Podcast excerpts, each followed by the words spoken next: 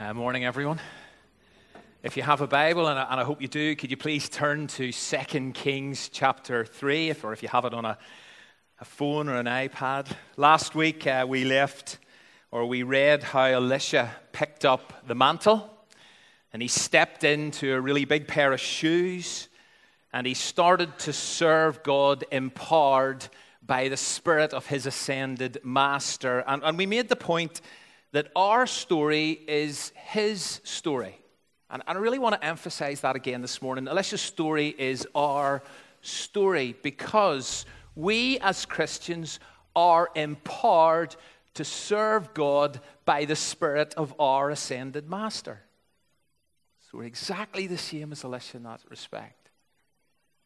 Incidentally, if you were here last week, uh, Elisha's succession went a lot better than others I mentioned last Sunday. Uh, I don't want to go there, but Frank, could you please sort it out this afternoon? If you weren't here last week, that'll mean nothing, but don't worry.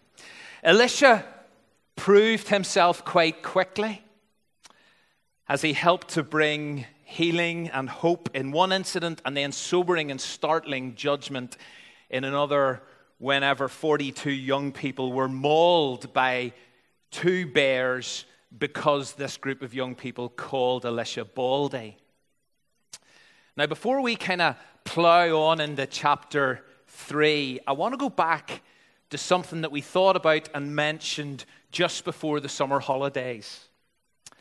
And it all related to our engagement and our attitude towards and our reading of this. Which is why I said at the start, I really hope you've got a copy of, of God's Word with you this morning. I wonder how you have got on reading God's Word over the summer.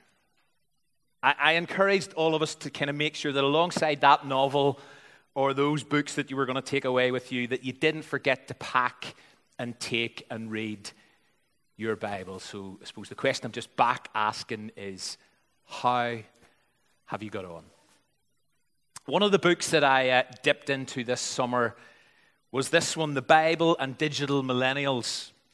It's a kind of new title, that's just been released. Caught my attention. It was in Union Library, saw it a couple of weeks ago. And it's effectively a report of a survey that has explored the place of Scripture in the lives of young adults today. 18 to 35 year olds, the first generational wave to have been brought up in a digital world. It's a really interesting read. Haven't read all of it, just dipped into it. But here is the central finding from this study digital millennials have a qualified indifference towards the Bible.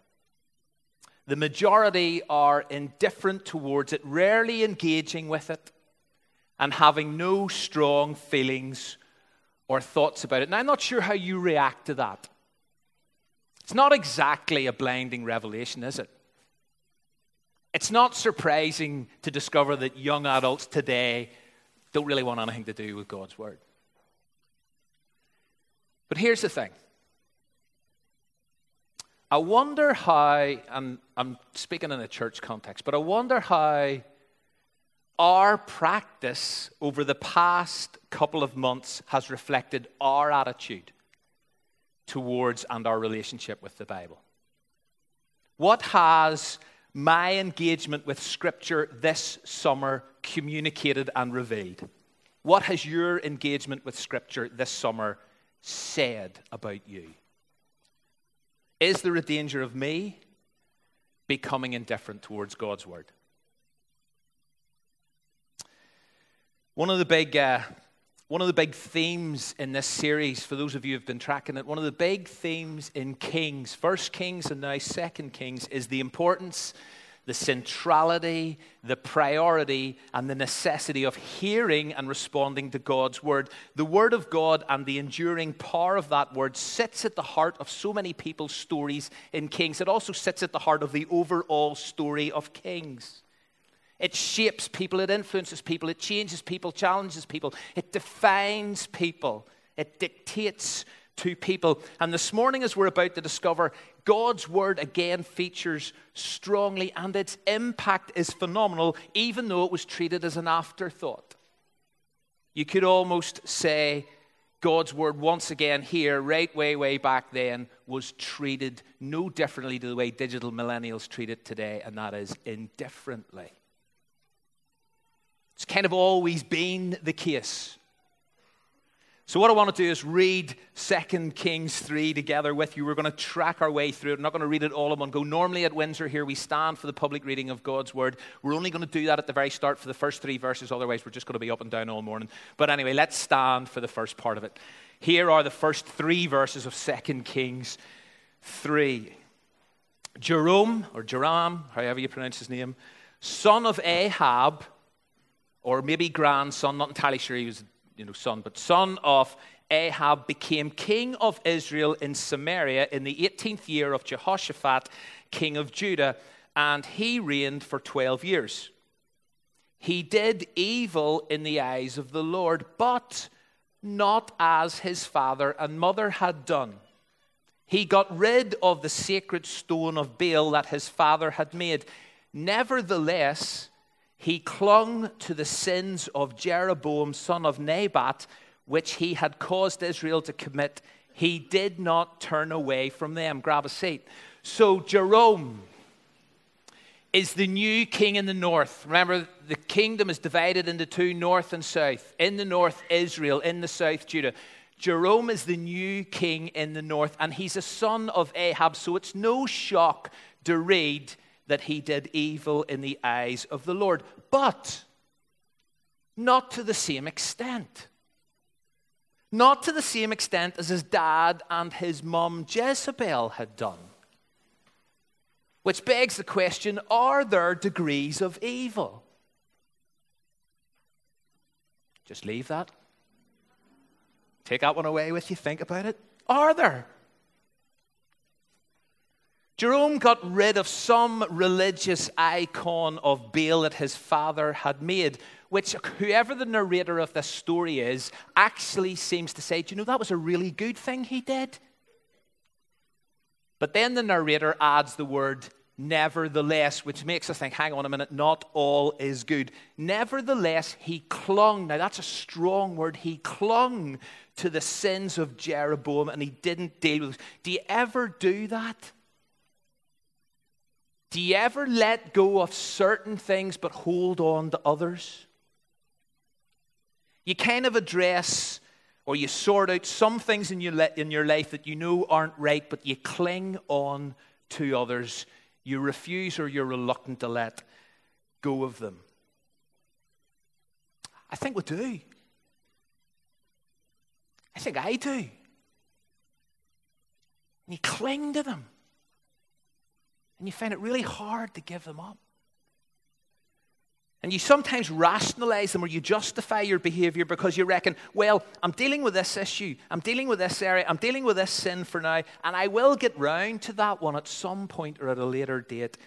And the reality is, it doesn't work like that. It, it can't work like that because total submission is required. We've got to love the Lord our God with all our heart and all our soul and all our strength and mind. We're not to hold anything back. We're not to cling on to anything either that creates a barrier. Jerome is not as bad as he could be, but he's certainly not as good as he could be either. What about me? What about me? I'm not as bad as that, but I'm still hanging on to stuff. And in the next few verses, we read, if you have a Bible, look, look, at verse 4 onwards. In the next few verses, you read that there's, there's an enemy of Israel, a guy called the king of Moab, who is rebelling. And so Jerome, who's now the new king in Israel, he decides to go and fight him. And he invites Jehoshaphat. Now remember, he is the king in the southern kingdom. So Jerome invites Jehoshaphat to join him and to join in. Now, Jehoshaphat is one of those kings in Scripture who did what was right in the eyes of the Lord. Hold that thought. So Jehoshaphat agrees to join Jerome, as does another king. Have a look at this. The king of Edom also joins them, and that's probably because the route that these armies were going to take was going to cut across the desert of Edom. And so the king of Edom decided to join in as well. So you've got three kings, three armies, all en route to war. Let's read what happens next. Verses 9 and 10 on the screen. Hey, let's, let's stand again. Let's, let's be up and down. Let's do that. Stick with me. You ready? So the king of Israel set out with the king of Judah, that's Jehoshaphat, and set out with the king of Edom, three of them. After a roundabout march of seven days, the army had no water for themselves or for the animals with them. What? exclaimed the king of Israel. Has the Lord called us three kings together only to deliver us into the hands of Moab? Grab a seat. Isn't that fascinating? That whenever things go wrong, whenever things don't look so good, Joram not only blames a God he's not entirely committed to, but he actually talks a religious language that implies that God is the reason for this alliance and for this mission. Has the Lord called us three kings together only? To, I mean, it seems crazy, and yet let me ask, let me ask this question: How often do people still do this? How often do people still do this? They do their own thing without any prior or real reference to God. They plow on with their lives, plow on with their plans, and then whenever they hit an obstacle, Whenever problems arise, whenever things don't quite go according to script, they point the finger towards heaven. Or they begin all this God talk. Well, if God really loved me, if God really was in control, if God was as powerful as He or whatever. Do we ever do that? Does our culture, people today, do that? The Lord didn't call these three kings together. This whole narrative is built on a lie. The Lord never called them together. So as you read this, you start to feel a bit nervous about where it's going. Well, at this point, up steps Jehoshaphat. And he asks a question that is similar to one he's asked before. For those of you who've been part of this series, Hopefully, you'll remember that back in 1 Kings 22, Jehoshaphat asked a question very similar to this way back then. Here's the question he asked. Look at verse 11. But Jehoshaphat asked, Is there no prophet of the Lord here through whom we may inquire of the Lord? Now, at one level, that is such a positive suggestion. Here is an example of why Jehoshaphat is described as someone who did what was right in the eyes of the Lord. Here is the king of Judah, keen to hear a word from God, which is great. It really is great. But the question is why only now? Why only now? I mean, is Jehoshaphat only turning to God's word at this point because he's staring disaster in the face? I mean, he's not blaming God. He's not pointing a finger towards heaven like Jerome is okay, and that's good. But is Jehoshaphat only seeking God's word now because he's in a crisis, because he's stuck, because he's been backed into a corner? Is God's word simply an airbag for the disasters of life which you hope you never have to use? Certainly seems that way. Jehoshaphat is a good guy. He's faithful, but he's flawed. Or should that be the other way around? He's flawed, but he's faithful. I have no clue. So, what is going to happen? Jehoshaphat has, at this late stage in the day, decided to consult God's word and encourage the other two kings to do the same. So, what's going to happen? Well, is that airbag going to activate? Well, someone steps forward and introduces Elisha. Second half of verse 11, look at it. And verse 12, so on the screen will not stand. An officer of the king of Israel answered, Listen, Elisha, son of Shaphat, is here. He used to pour water on the hands of Elijah. Jehoshaphat said, The word of the Lord is with him. So the king of Israel and Jehoshaphat and the king of Edom went down to meet him, all three of them. Interesting. Jerome like has no time for God generally. Jehoshaphat tends to do what is right in the eyes of the Lord, backed into the corner, and Edom with no, the king of Edom with no clue about. But the three of them decide, do you know something? We're in a crisis here. Let, us go meet this guy. Now, before we, we find out how the meeting went, we discover two things about Elisha in what I just read that tells us so much about this man. And if we're not careful, we'll miss this. Here's the two things we discover about Elisha he poured water on the hands of Elijah, and the word of the Lord is with him. You see, Elisha had a reputation of being a humble servant who could share God's word. A humble servant who could share God. Here is a person of humility, a go to person whenever you're seeking godly advice and wisdom and input. And so here's my question, another question this morning. Are you that kind of person? Are you humble? Are you a go to person whenever someone wants godly advice and input and wisdom? Because you are immersed and you are soaked in, you know God's word, it just oozes out of your pores. And so you are a go to person because people say, Do you know something? The word of the Lord is with that person. Go and talk to them. And they're humble. And there's no reason why we can't be those kind of people because, as I said earlier, we are empowered by the Spirit of our ascended Master. Every single Christian in this room this morning is empowered by the, the Spirit of their ascended Master. So you can be this kind of person. We may never have to pour water in someone's hands, but we are encouraged to pick up towels and wash feet and be the kind of people who can share God's word with others. Anyway, the three kings meet Elisha. This is fascinating. Elisha begins by questioning them. They don't get a word out.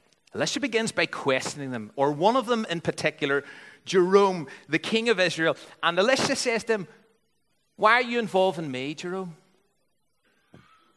Why are you not turning to the prophets of your mum and dad?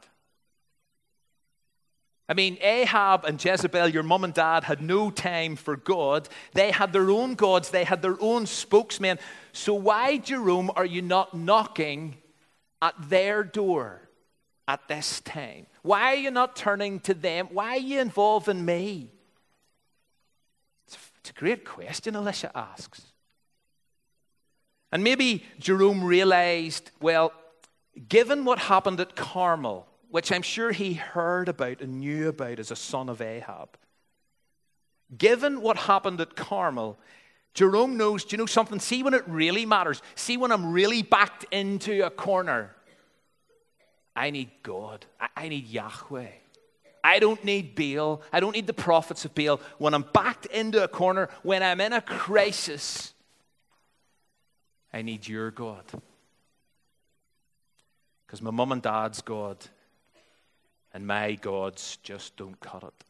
Well, Elisha isn't impressed.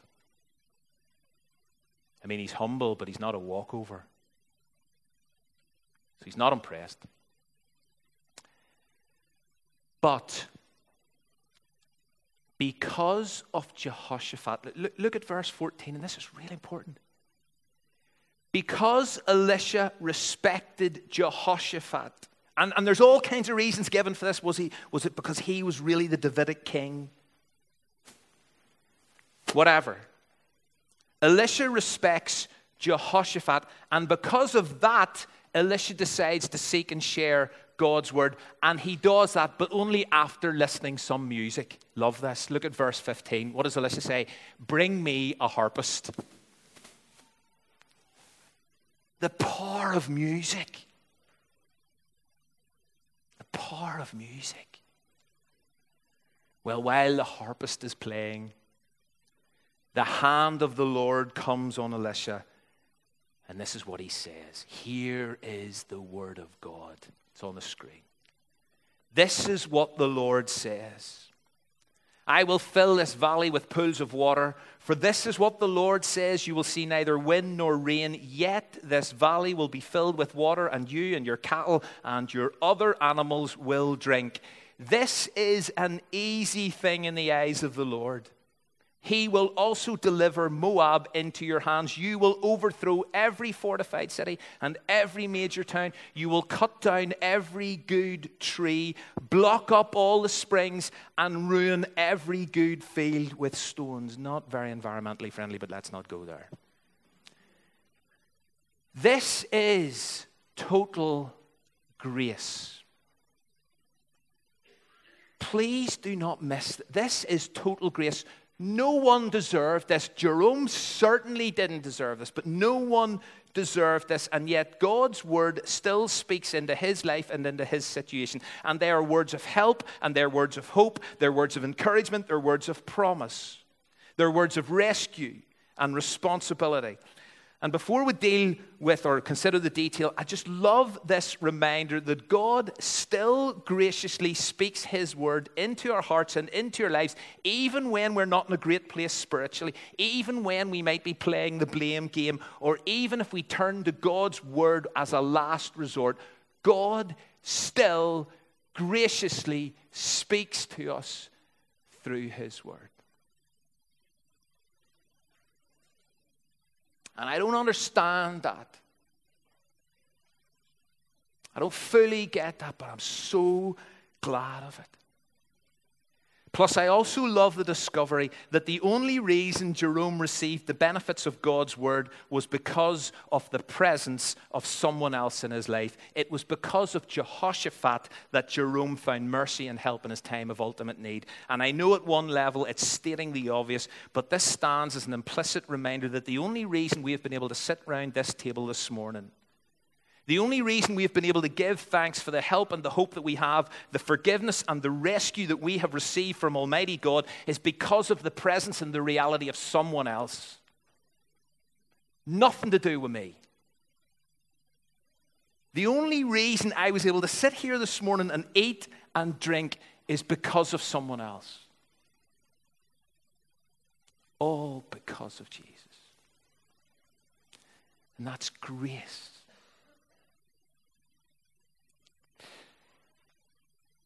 And the story continues, and I'm near done, but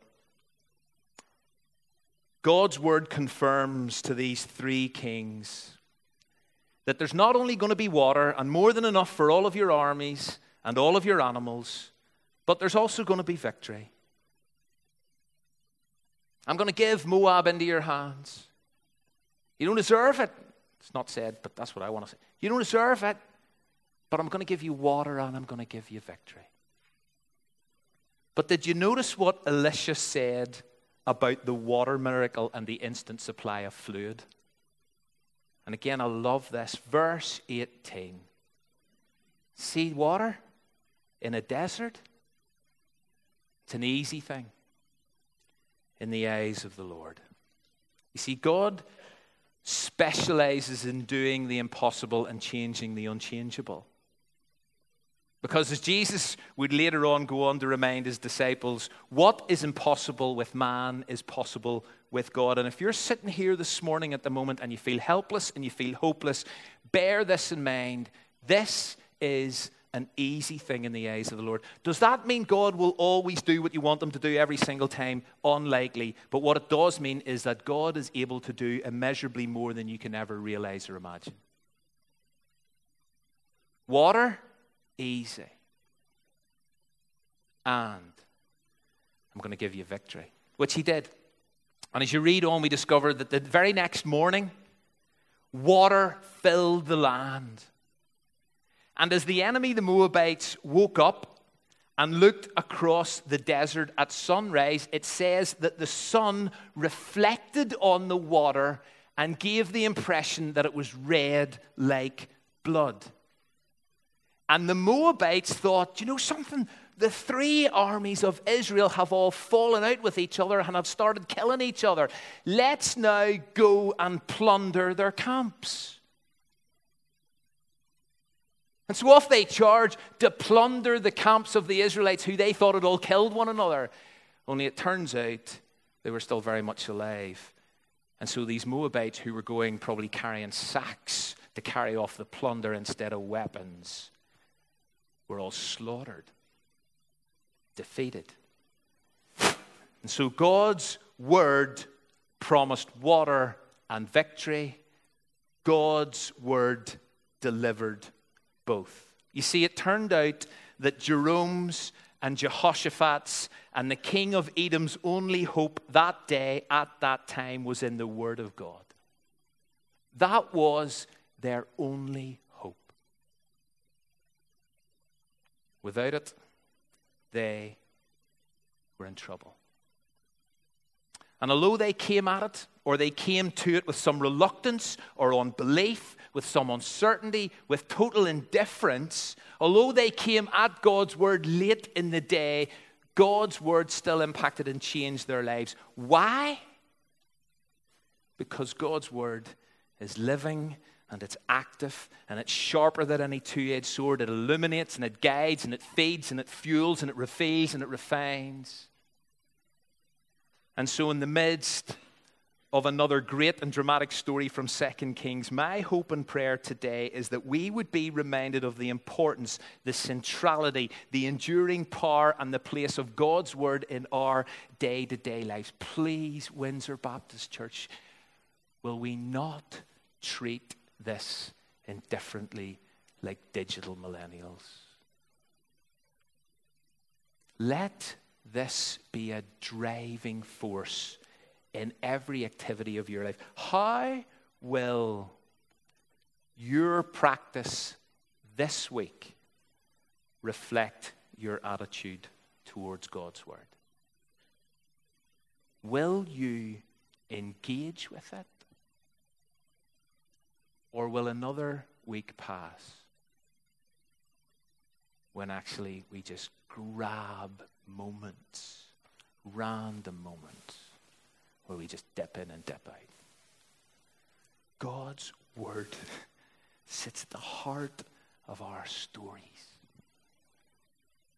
Whether we hear it and respond to it determines so much about us. May we be people of God's word.